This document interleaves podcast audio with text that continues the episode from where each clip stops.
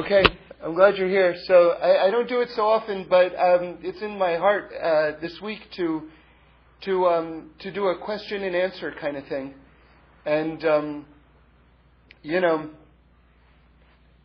I'm not saying I have the answer, and I don't know that you even have the question, but just in case, we'll just we'll just talk and we'll see how it goes. And and if we if we run out, then then I'll just tell you some thoughts. But um, I I, really, you see, you know, one of the things I heard from Reb Shlomo one time is the difference between a rabbi and a rebbe. Okay, he says a rabbi tells you some information that you didn't know before. A rebbe connects you to the deepest part of yourself. So whenever I've ever spoken Torah or whatever it is, I've, I've, I've always had it in mind that, that, the, that the point is not just to communicate information. Because if you want information, you can read National Geographic. You know what I mean? The Torah, we say, Torah Chaim, the Torah of life. It's something that is about being alive, about applying to your life and everything like that. So in order to do that, that means it's got to be in the mind, it's got to be in the heart, it's got to be applied, it's got to make sense. You've got to understand that all of this information is, is, is opening your eyes about the world that we're living in and about reality and about your purpose in life and everything like that. So, so any Torah, any Torah that's good Torah or successfully communicated Torah is something that just is, becomes part of your entire life as opposed to a, a fun fact, right? because we have enough fun facts. You know, what, what, do we need more trivia for? You know, so so anyway, um, so all of that's to say that you know the, the name of this talk is it's called um, officially it's ta- it's called Spiritual Tools for an Outrageous World. I don't I don't know if you knew that that was the title of this talk, but um, so I've I've always tried to be practical. So so anyway, if if any of you have any questions that that that that have a you know a a toelis, as we say in Hebrew, but you know, like a bottom line. I'll try. Go ahead. Um, I found it interesting. Last week, Shoftim uh, had um, two very important dates related to giving of Torah. The first one, the 29th uh, of, of Av, Moshe comes back for the second. He's gone out to get forgiveness for the golden calf, and then on the first of Elul, he goes. Now he's going up again. The third time, and this time he will I've heard uh, Yom Kippur, this is the date he brings down second set tablets. I was just curious, is, is that uh, um, is that something consistent with your understanding those calendar dates?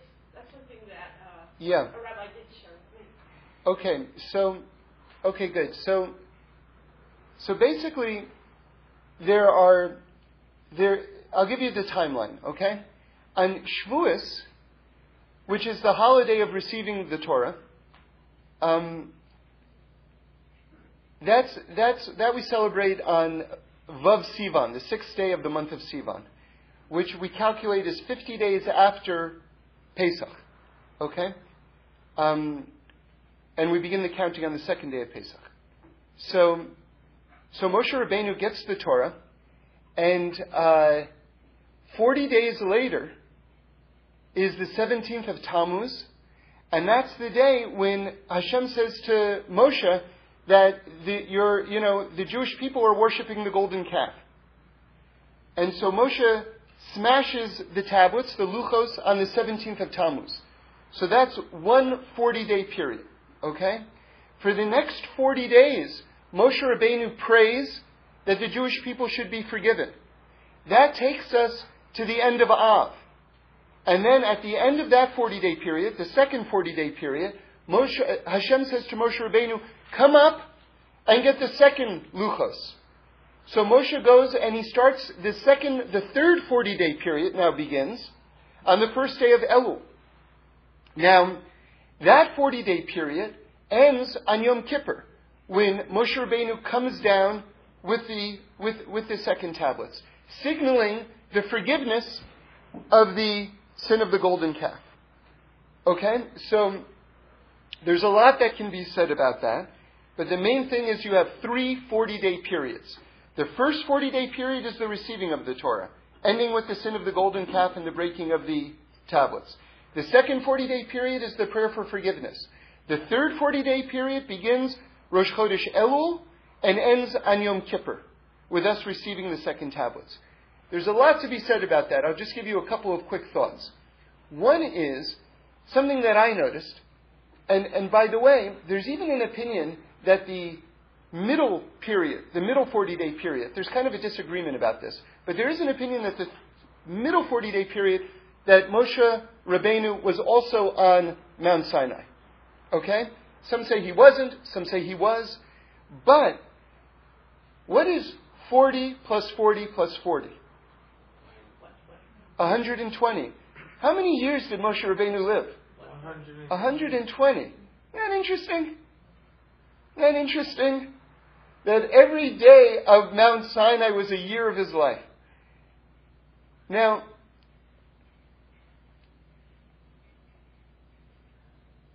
let's look at it another way. Who knows how old Moshe Rabbeinu was when, when he was by the burning bush, when he got his mission to take the Jews out of Egypt? Who knows how old Moshe Rabbeinu was? He was 80 years old. So, so if you say, go with me for a moment, if you say that every day at Mount Sinai was like a year of his life, that means his entire life, all 120 years, correlated with all 120 days on Mount Sinai. In other words, his entire life was about the receiving of the Torah. But what about the 80 years before he had his mission? That means that in retrospect, because of the way he lived his latter 40 years, the first 80 years were in preparation for the last 40 years, which means that the first 80 years, in retrospect, became all about the Torah also. I'll put it another way. You see, all of us agree. I've, I've never found anyone who will disagree with this statement. All of us agree that each of us is the sum total of everything we've experienced up until this moment. Right? You are the embodiment of your collective experience. Okay? So, the sages have this unbelievable teaching that if you return to Hashem out of love, all of your past actions that were mistakes turn into mitzvahs. How is that? Is that some kind of hocus pocus or magic trick or what, what, why? It's because maybe you needed to go through those experiences to become the upright person you are today.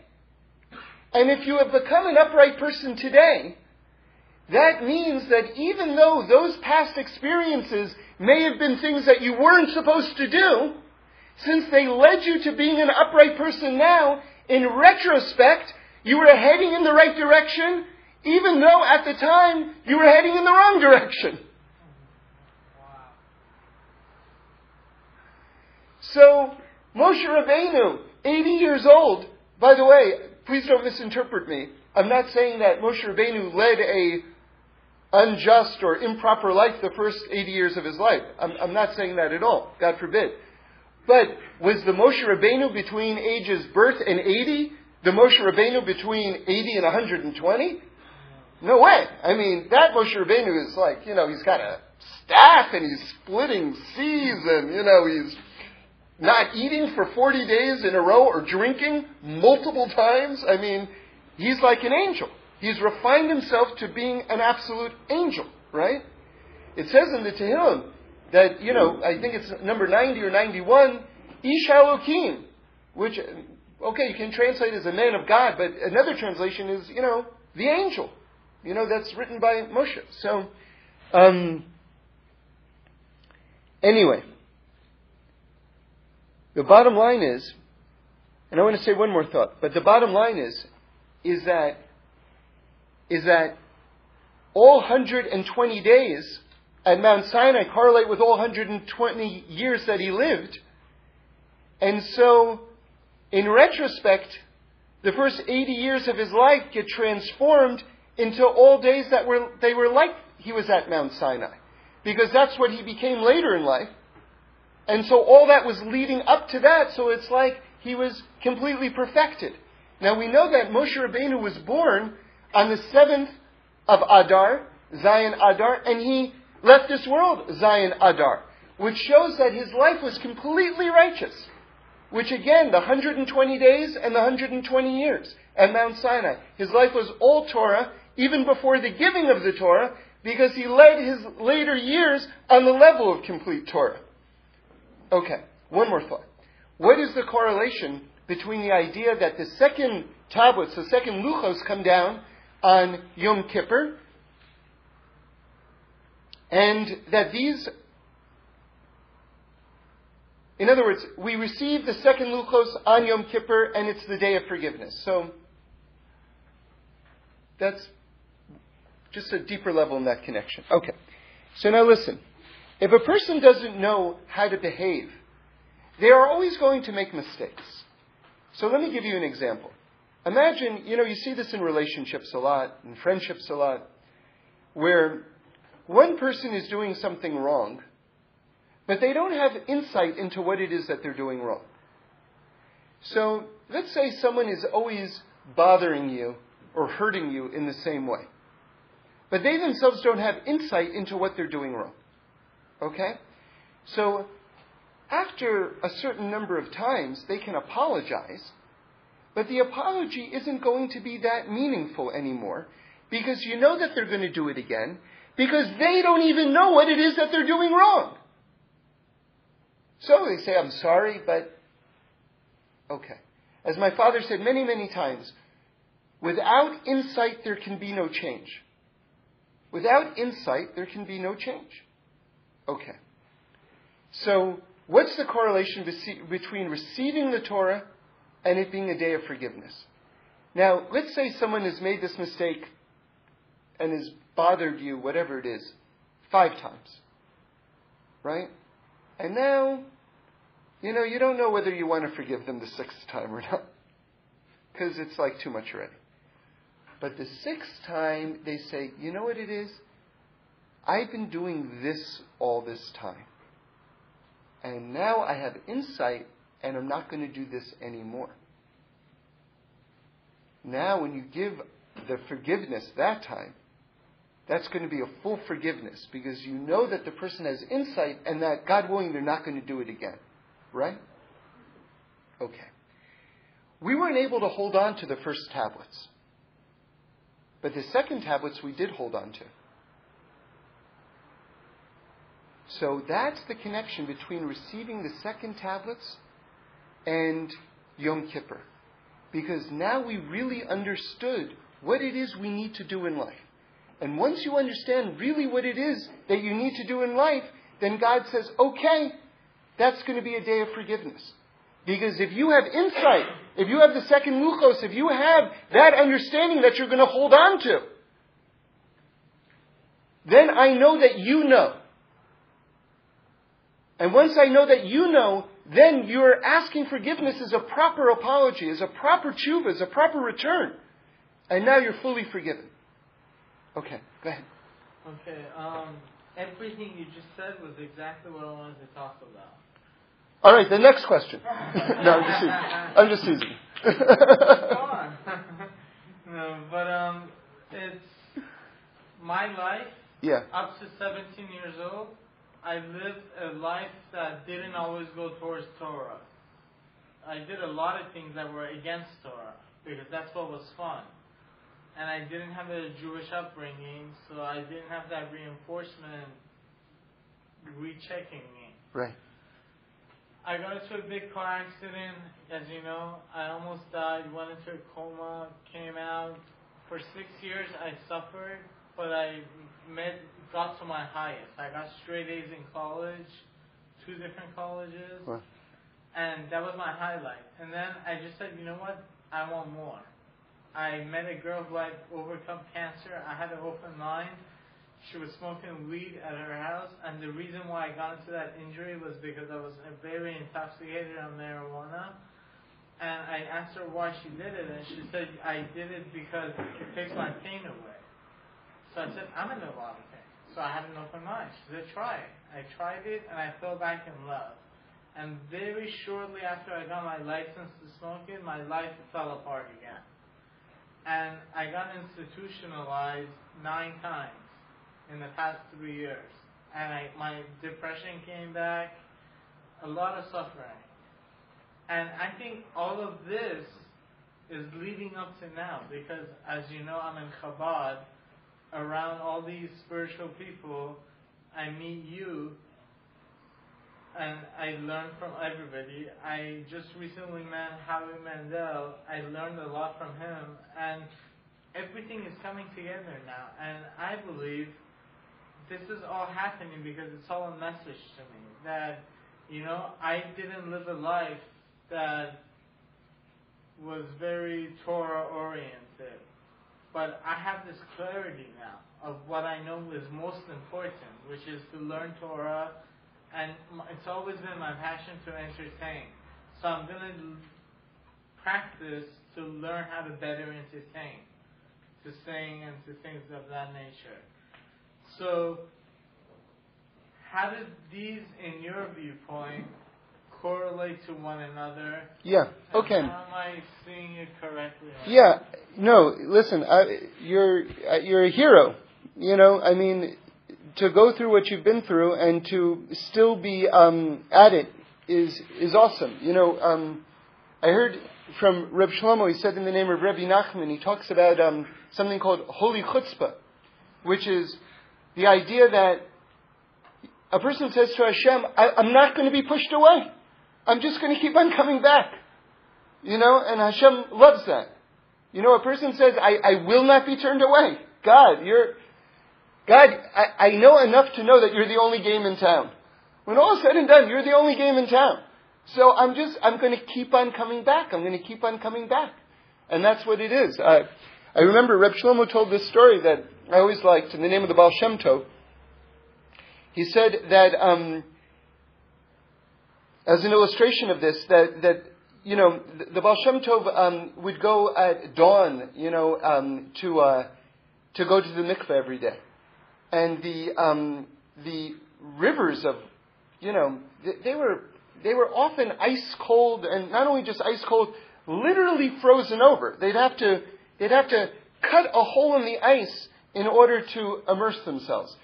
And we have many, many stories of rebbes, and you know, I mean, women are much more tznius about it, so you don't hear the stories about that. But I'm sure women were breaking holes in the ice as, as, as well. And you know, it's incredible because I don't know if you've ever been in really cold water before. I have. I remember I went to a, a mikveh in um, in someone's backyard in Phoenix, and I and this has happened to me more than once, where I've been in water so cold I felt as though I was having a heart attack while I was underwater, and I'm sure that that would be called stupidity to, to put myself in that situation. But I'm sure that the water that these people were going in was twice as cold as the water where I felt I was going to die. So anyway, that's that's an aside. But um, but the story is that someone knew that the Baal Shem Tov was doing this, so they they woke up very early, and what they did was they made a fire right next to the river, so that when the Baal Shem Tov came out of the freezing water, that he should be able to warm himself. But they hid. You know, because, I mean, whoever did this was obviously so holy, you know, that he would do such a thing and get up and care to do such a thing and then, and then on top of that didn't want to be discovered. I mean, it's like, who was this person, right? Anyway, so after some period, I don't know how long, the Baal Shem Tov said, um, you know, come out. I know you're here. Come out. I want to give you a blessing. So the person came out and he said, um, the Baal Shem Tov said, I want to bless you with one of two things either long life or wealth. And the person thought about it and said, I'll take both. And the Baal Shem Tov loved that and blessed him with both. and that was called, Reb Shlomo said, that was holy chutzpah. That's an example of holy chutzpah, you know. But I want to say something. I want to say something more about being led, because you're talking about being led and everything like this. There's a, an example that I've shared, but I want to give you the next step to it that I think is very helpful and a very good thing to have in mind in your life. I know that it's helped me a lot, and I really recommend this. It's almost like a meditation, if you will, but um, it's not something you have to sit on the floor cross-legged uh, doing. Just it's just a thought to have in mind. You know, when we were led through the desert, there was a cloud that sat on top of the Mishkan. That was the Holy Tabernacle, basically the you know, it was the prototype of the Beis Hamikdash, of the Holy Temple in Jerusalem. And you could take it apart, and, and when the Jews traveled through the desert for 40 years, they, they took the Mishkan with them. And how did they know to go from place to place?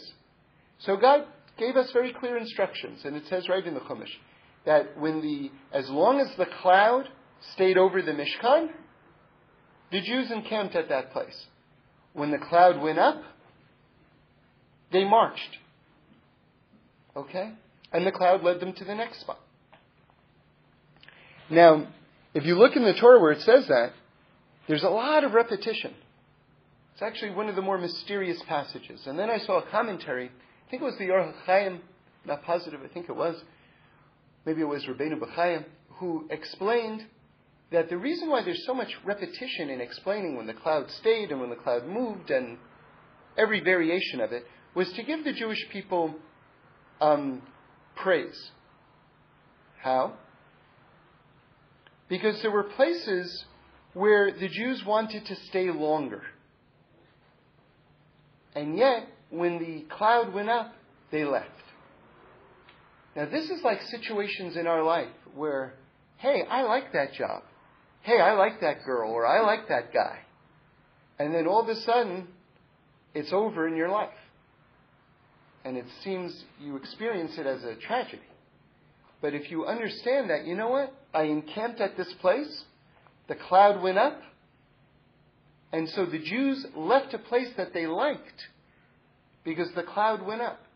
Now, the opposite happened also. There were places where the Jews did not like it at all. That's a difficult place in your life. This is hard for you. That's hard for you. You don't have this. You don't have that. But if the cloud stayed on the Mishkan, they stayed in that place until the cloud lifted, until Hashem said it's time for you to move on. They stayed in that place. You know, a lot of people when it when life becomes uncomfortable for them, they they'll, they'll abuse drugs. They'll they'll do all sorts of things.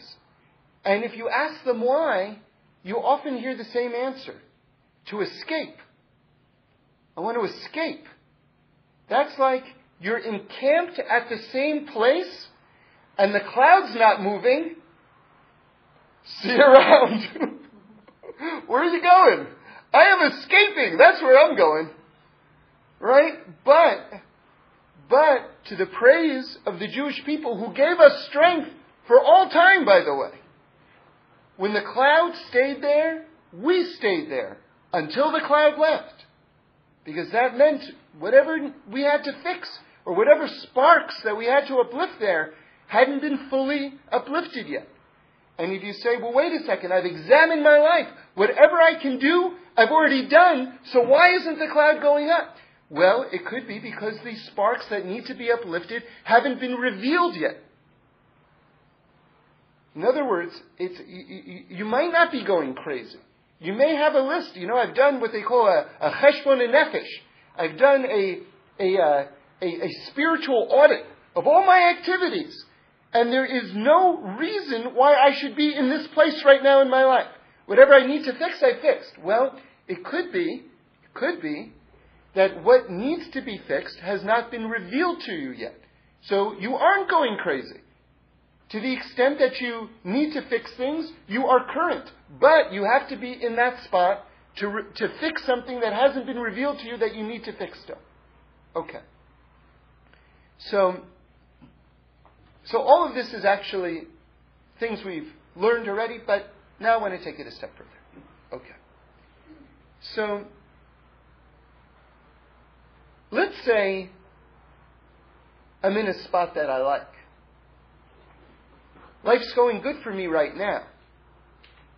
And then all of a sudden the cloud goes up and it's like, uh oh, this was, this was pretty good. You know, I, I was kind of enjoying this.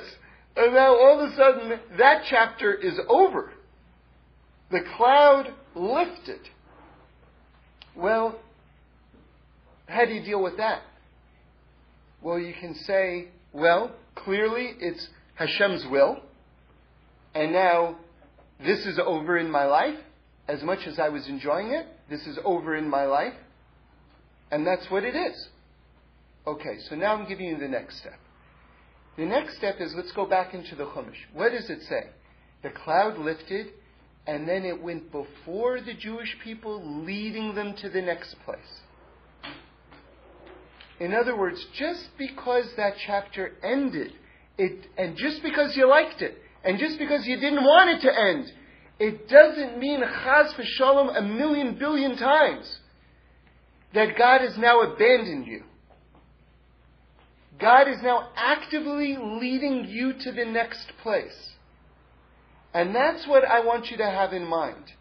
The idea that you're being led by the cloud to the next place. That's Hashem escorting you to the next place. It's very, very, very important because when we get to um, certain chapter endings in our life, if someone experiences, God forbid, the, the, the, the loss of a loved one, we feel we associate that with spiritual abandonment from God.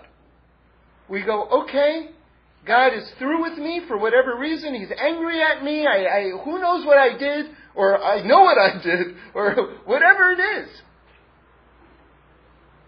But it's not the case. God is leading you to the next place. The cloud went before the Jewish people to the next place.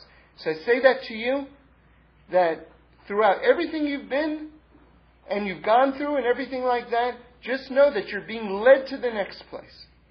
Okay? And that's important. Okay. Yeah.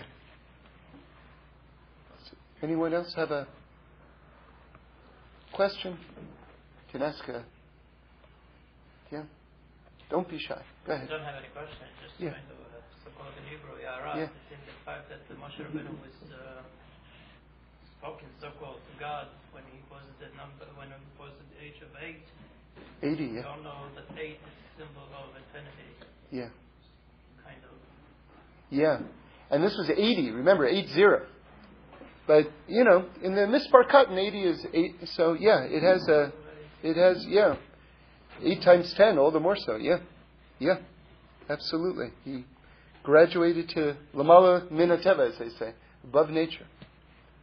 Yeah. Can you speak a little bit on the um, idea that righteousness is about falling down and standing back up, Yeah. and what's really involved there?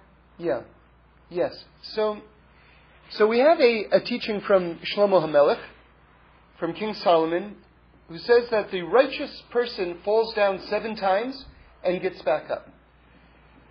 So the classic understanding of righteousness is um, someone who never makes a mistake.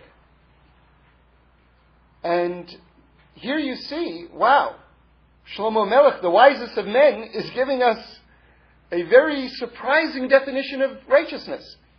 It's not someone who never makes a mistake.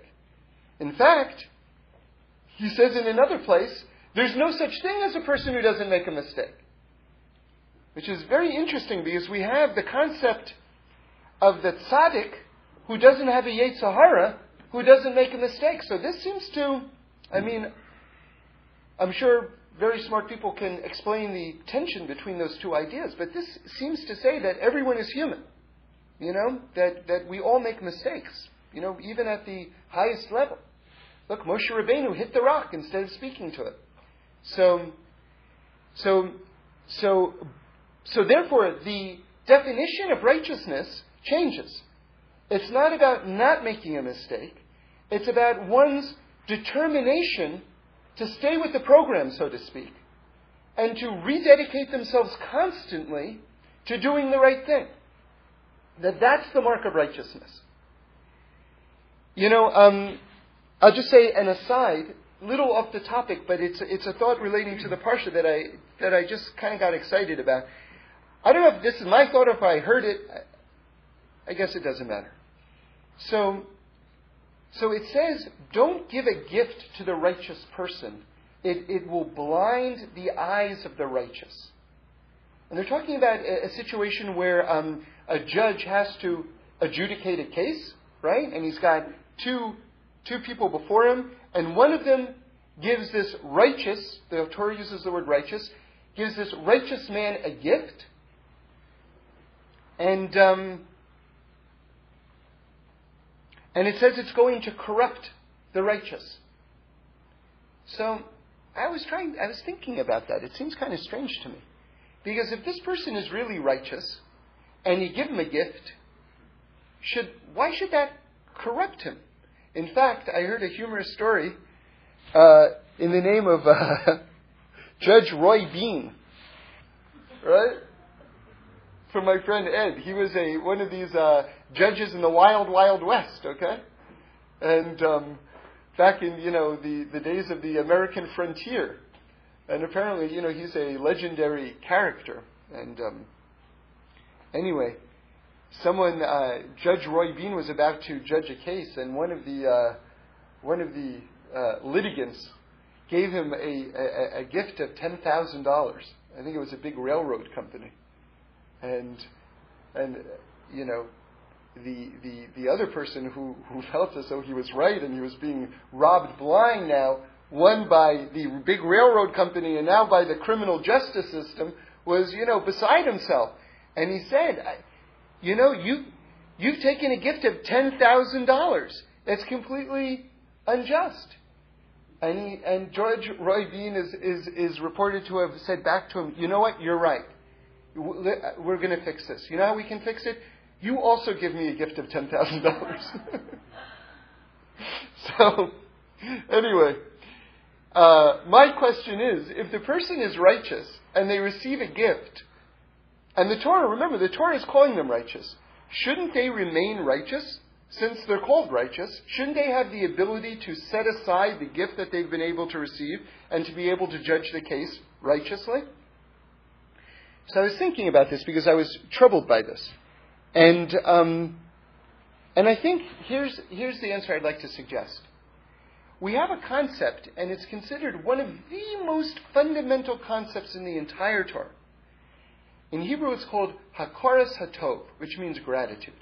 This is absolutely the foundation, and a lot of people believe that this is the foundation for happiness in life, by the way, is gratitude. In other words, if you're in the mode of thanking God for what you have, you're not going to be in a place where you're constantly feeling things are missing, things are missing, I don't have, I don't have, I'm angry, I'm angry, God, why are you doing this to me? If you're aware of what you do have, then that drives your consciousness, and all of a sudden you become a, a much happier person. A much happier person. Um, I know in my own life, a lot of times when I get really stressed out, and it's very hard for me to remember to do this because I'm so in a place of lacking that I, I don't remember to do this. But in the instances where I do do this, it always helps me. I start thanking God for everything that I have, and then I'm, it's almost like I've taken medicine, I'm instantly better. It's amazing how this works. It's amazing how this works. We have to find a better word than gratitude. Gratitude really sounds like an old fuddy duddy word. I don't like the way it rings. There's something very moralistic and preachy and almost, I don't know. That's my own personal take. We've got to find a, another word for this to express this idea. But anyway, we say, we call it Hakaras Hatov in, in, it's interesting. It's called, in, in, in Hebrew, I think a, a more accurate translation is recognition of the good. You know? So, yeah, appreciation, yeah, all these things. Thank, thankfulness, yeah, these are all these are all good things. So, so it's, this is such a fundamental midah, character trait, thankfulness, that anyone who's truly righteous is going to have it quite a bit in themselves. Ah, now let's revisit the case. A judge receives a gift. What is the proper response to a gift if you're righteous? thankfulness.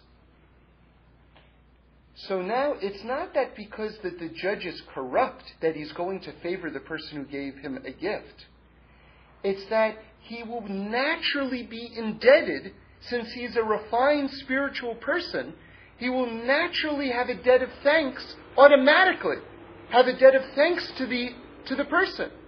Now that he has a debt to the other person, he is absolutely it's impossible for him to judge the two clients justly. One he owes something to, the other he doesn't owe something to. So the, so the Torah says you, you, you can't be the, the person to judge. Because of your righteousness. Not because the gift changed you and corrected you and became you unrighteous.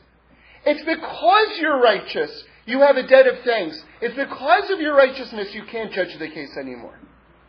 Okay, but let's get back to your point the idea of what a righteous person falling. So we also had this idea that until a person makes a mistake in something, this is in Gemara Gittin 43a, until a person makes a mistake in something, they don't fully understand what this thing is.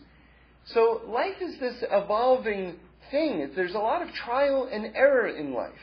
And it's not simple. You know, we, we, we're living in this bizarre time where, where a lot of the blessings that, we, that we've received have warped our understanding of what life is all about. You know, not that, oh, I miss the good old days with the Black Plague and no toilets. You know what I mean? I'm not, I'm not saying that. But historically, there was a recognition of really that life is in fact, you know, quite challenging. And now that we have like spray deodorants and, you know, the internet and, you know, penicillin and the birth control pill and all sorts of things, everything is just so easy. Or better put, it's not that things are so easy, but there is this, um, there's this um, illusion of easiness. This illusion of easiness such that when we encounter the reality of life, if it seems hard to us, instead of saying, wow, this is life, but it's okay, but it's good, and I'm going to roll up my sleeves, and I'm going to rededicate myself. Maybe I'll fall seven times, but I'm going to rededicate myself. All of a sudden we go, am I crazy? Or is, why is God picking on me?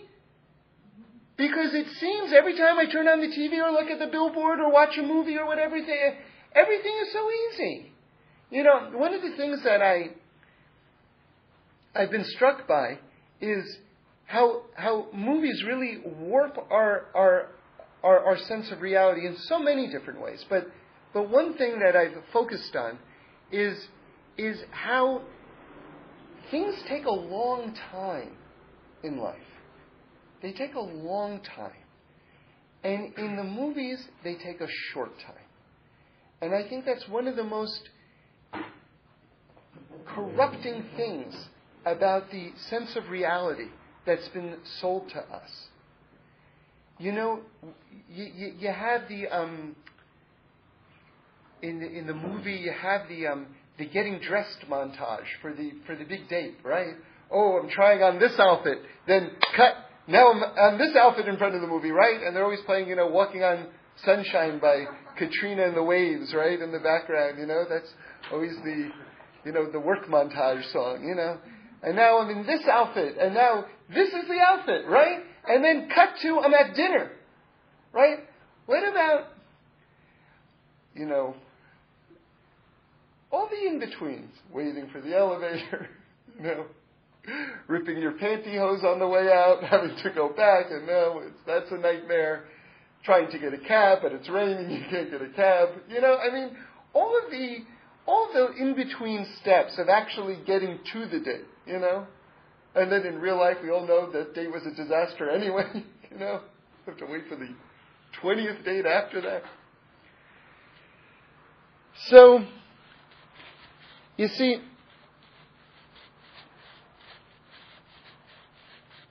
someone shared me with me with me one more one one time, and uh,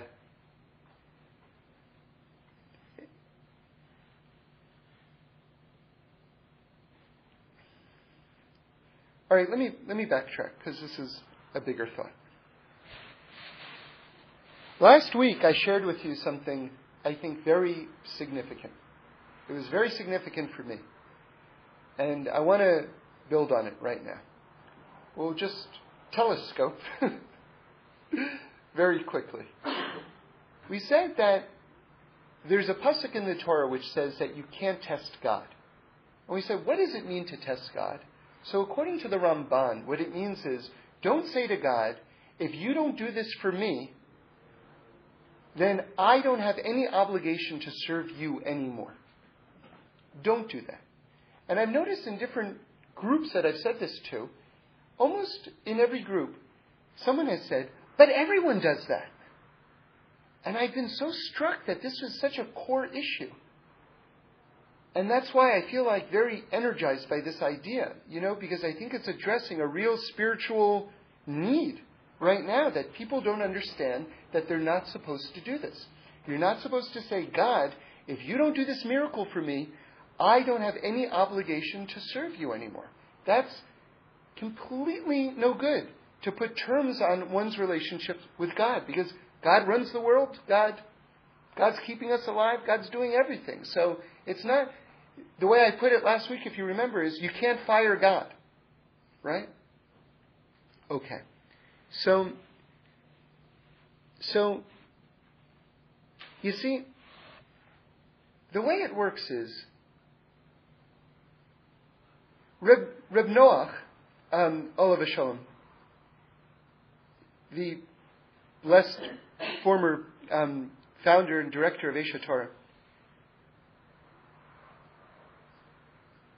apparently, I never heard him say this personally, but with, with his students, he, he often used this phrase you have to know what you know. Know what you know. And I tried to understand what does that mean. It sounds good, but what is he saying exactly? Know what you know. You see, it's one thing to, to hear a new piece of information, but it just kind of gets filed as information, or maybe it gets forgotten. Know what you know means that if you know it, and you agree with it, then that's got to be part of your actual vision of the world. To the point where you have to operate with that as a ground rule. Like, for instance, if I tell you, don't run in front of a speeding car, you really know that. How do I know that you really know that? How do you know that you really know that? Because none of us run in front of speeding cars. We have made that part of our understanding, our basic understanding of life. So it is with these teachings. They have to be as clear to you and as, as, as ingrained and as natural to you as don't run in front of a speeding car. If it's not that, then you don't know what you know. Now, this is assuming, by the way, that you agree with it. If you agree with it, okay? So many of us we know something, or we say we know it, but we, it hasn't really become an operative foundation in our life. Which means one of two things. It means one of two things. You don't really know it, meaning to say you don't really agree with it, meaning to say you still have a lot of questions about it, even though part of you have said, well, I know it. If that's the case, then we don't even get to the second part of know what you know. We're still on the first part. Do you even know it? On the superficial level. If it's not part of your vision of life that you're actually using it to inform your behavior on a daily basis, you've got a lot more questions to ask about the concept. Because you don't know it yet. Because if you're not living it, then you don't know it yet. And even if it's sort of informing your life, but just kind of informing your life, you've got more questions, and you've got to recognize that you've got more questions, and you've got to figure out what they are, and you've got to write them down, and you've got to ask people about them. And you know what? If someone doesn't give you a good answer, that doesn't mean, well, I thought there was an answer. Clearly there's no answer, so why am I holding on to this? Ask someone else. And if they haven't got an answer, ask someone else. You know, holy chutzpah. Be, be, be righteous. Be righteous. Rededicate yourself. Get those answers. Once you've got the answer, and you're say, you know what? That's what I thought. It is what I thought, and I've sort of been assuming it, and it didn't make sense to me, but now I really got it. Now you got to live it. Now you got to live it. Okay, now you do it in parts. Doesn't mean like the next day you change your life over. You do it in parts, and you, you make the plan make sense to you, so that so that it's comfortable and, and, and you're realistic about what your what your abilities are. Okay. But the point is like this. We know, this is what I'm getting to, we know there's a next world. We know that there's a soul. We know that the soul ascends after 120. We should all live long. And that there's a world of souls. And that one receives all of the reward for all of their actions in this world. We know that there's going to be a resurrection of the dead and a perfection of the world. Where entire, the entire reality of the world is going to transform. And there's going to be eternal life. And it's going to be spiritual. And there are going to be no obstacles to serving God. God had in mind at the beginning of creating the world the perfected world. We're on the road to the perfected world. It's coming. It's absolutely coming. God should bless us that we should see it in our own lives. But you know what? If we don't, we're still going to take part in it.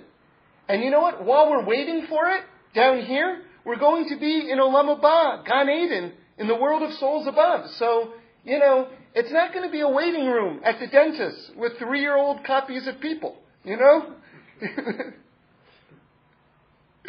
it's going to be the most blissful, like every single moment is more blissed out than the previous moment. That's what Olam Haba is.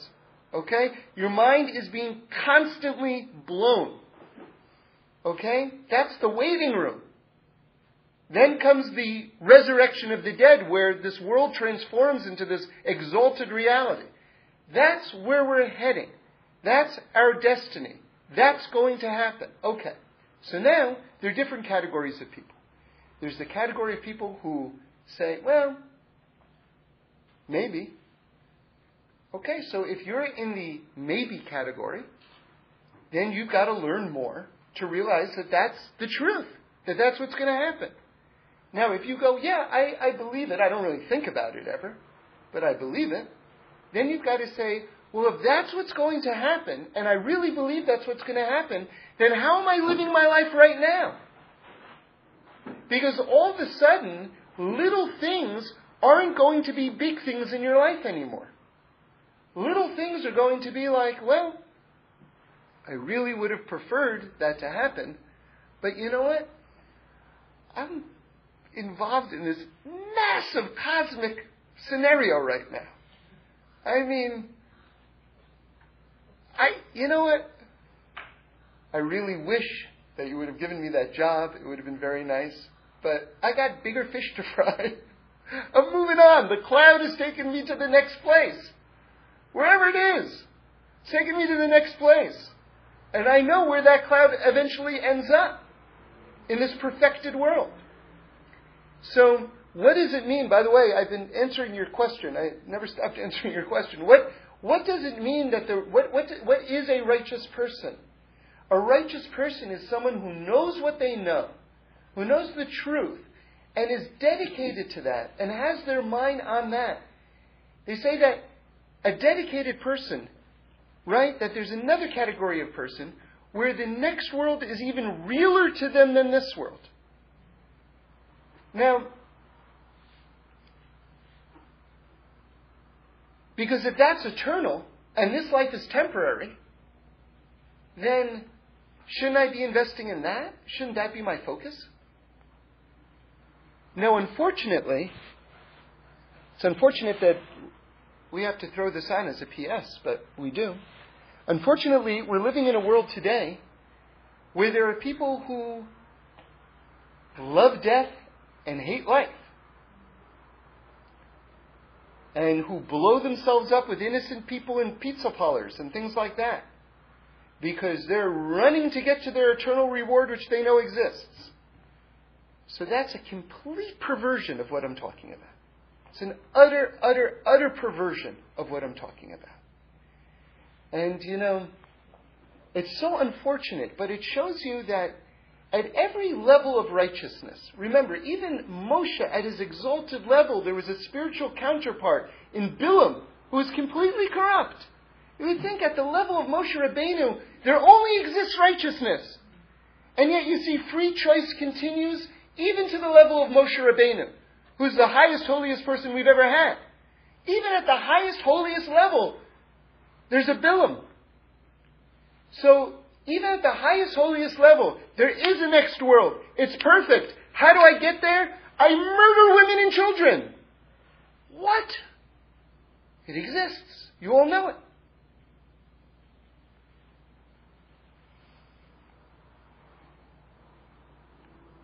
It doesn't mean that therefore that this life is nothing because I'm focused on that life. This life is your whole opportunity, your whole proving ground for the ultimate reality. This whole life in its temporariness, in its relative lessness, in its brokenness, it's like this is our opportunity to have our tool belts on, to run around fixing, smiling, helloing. That, that's what it is. Not killing chas v'shalom, or not, not caring chas v'shalom. The opposite. You know, I, we'll finish up right now. Tell you something. I heard it from uh, Gedalia Gerfein many, many years ago. I always loved it. There was a game called Supermarket Sweep. I don't know if it's still around. I actually never really saw an episode, but I, I always loved this idea. Apparently, the winner got to take their shopping cart and run around the supermarket, and they had one minute to put everything from the shelves into their shopping cart, and I guess they had to get to the checkout counter within the minute, right? Otherwise, they didn't they didn't win. So that's our life. That's life in this world. You know, we have basically a minute. You know, I mean, I'll tell you something. I'm 46 right now, and one of the things that I've been humbled by, absolutely humbled by, is that I've seen that the older you get, the faster life goes. And I've heard this as an idea from people, but until I experienced it, I, I never realized the full implications, you know? I mean, life goes faster and faster and faster and faster and faster. And a lot of us think that, well, I have so many years in front of me. So anything that I need to take care of, yeah, one of these days I'm going to start keeping Shabbos, whatever it is. Ah, I've got so many years in front of me. What do I have to bother about these things right now? But you know something? Life goes very, very, very, very, very, very, very, very, very, very, very, very, fast. And a person has to decide at a certain point who do they want to be? Who do they want to be? And then ask them, themselves the famous questions of, of Hillel in Pirkei Avos. If not me, who? And if not now, when?